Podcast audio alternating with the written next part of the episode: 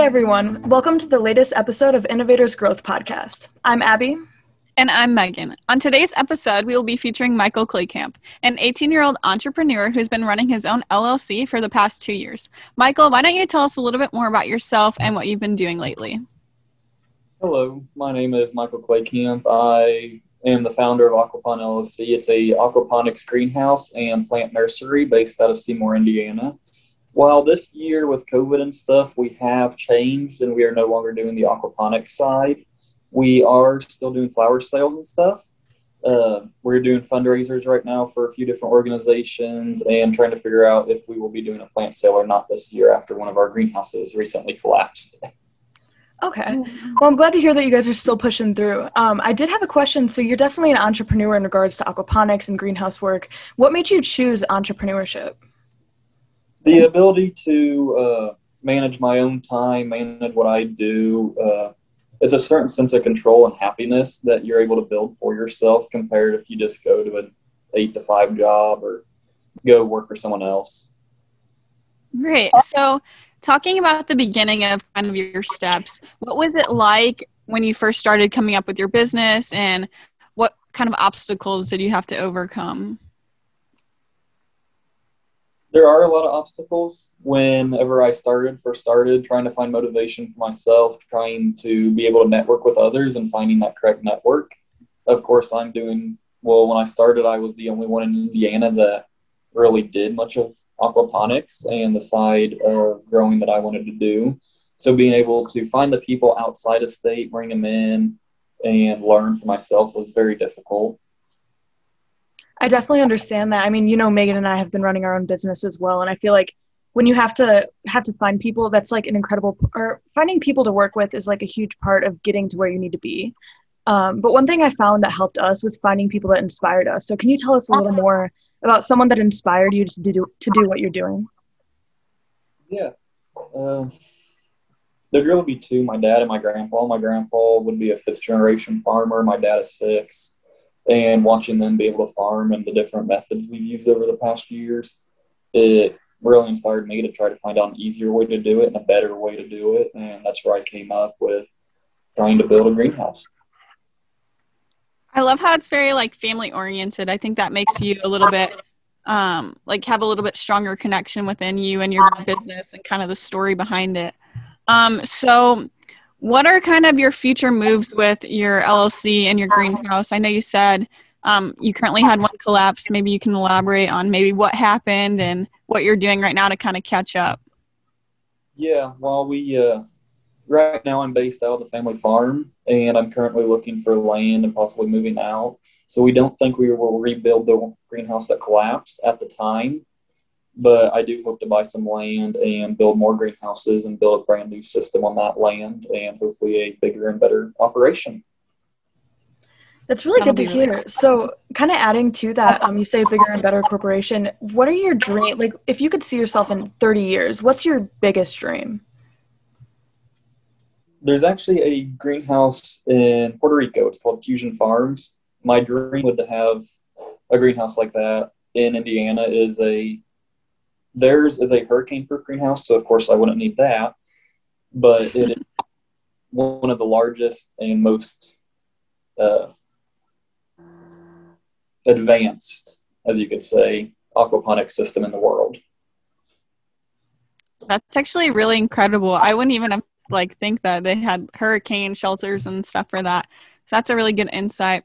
If you like could see yourself like if you were 30 years old, what would you tell yourself right now to kind of keep you a little bit more motivated than maybe you have been because of COVID or other situations?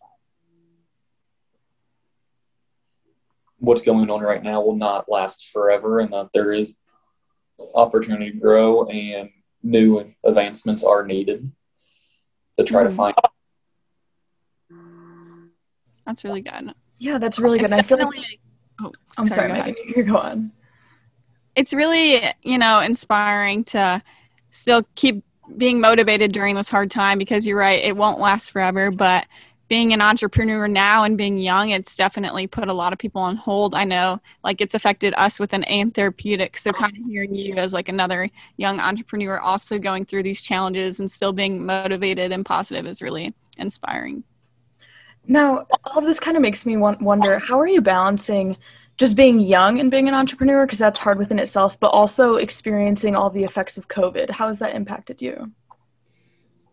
It is pretty difficult. I'm you try to work a full time job, trying to do greenhouse full time, trying to farm full time, and go to school full time. It does not leave much room for trying to have fun and trying to still be a kid. And then you get COVID involved, and then you really can't do much. So it has been a difficult year, but just trying to spend time with family, trying to do the things I love helps a lot, keeps you motivated. And really, the best place for ideas just networking with your friends and family. Yeah, I think that's a really good insight. So, how has building your brand and your company changed your life and affected you as a teenager? Yeah. Uh, I spent so much time the last few years trying to build my brand, do what I love, that I took away from high school activities I could have done. I gave up a lot of my sports, baseball, basketball, and I pursued the greenhouses instead. Uh, that was a main part, just trying to give up time to do that. But it also, whenever I'd go into public places or go to meetings with different people, people would recognize me. So it, while I didn't have many high school friends, I could go to big meetings with all these high up CEOs and stuff of all these different organizations, and they would know me by name then I would have a personal connection to them. Yeah, and I feel like those kind of networking opportunities are almost worth sometimes losing out or missing out on a lot of things that a lot of high schoolers do. Would you encourage other high schoolers your age to do what you're doing and to like to pursue a business despite some of the effects like not maybe being able to participate in high school activities that much? Yes and no. I believe that you should at a young age find what you love pursue business, pursue entrepreneurship and stuff. But I also believe that high schoolers and teenagers should have the ability to have fun at times and not be kind of in the spotlight to study. But I think that depending on who you are and what you do, you have to find that sense that in between. I think finding that balance is, you know, something that we all need to consider um, Abby and I struggled to balance college and activities and everything with our business and everything that we've been working on. So keeping that positivity and learning how to balance it is really good. So talking about how you've balanced everything and kind of having some regret a little bit from sports and activities, what would you have done a little bit differently? I would have tried to find time to spend more time with sports. Uh, I was never the best at sports, but it was something I loved doing. And still, every morning, I still go to the gym. I still uh, spend time outdoors. It's just, uh, I wish I could go back and spend more time in my youth, but I think everyone wants to do that when you grow up a little bit. For sure, yeah. I totally agree. I'm in college now, like Megan said, and it's like I felt so active in high school, yet not looking back on it, I almost wish I was more active. But I don't even know if that would have been a good thing or not. It's just reminiscing. Um, and to kind of finish off the question round, I do want to ask, like, if you could give one piece of information to young entrepreneurs and innovators, what would that piece of advice be? You're never too young to do what you love. That's so concise, but so so true. I love that. Yeah, I definitely think yeah. that's a really good piece of advice for sure. Well, thank you so much for your time, Michael. Um, learning about your mission, about your role as an entrepreneur in your business has been so influential, and it's been a great pleasure. And I can really say that you're a huge influence for young entrepreneurs who are trying to or trying to search for success. Thank you. This is Innovators Growth Podcast, where we inspire the next generation of young entrepreneurs. Thank you.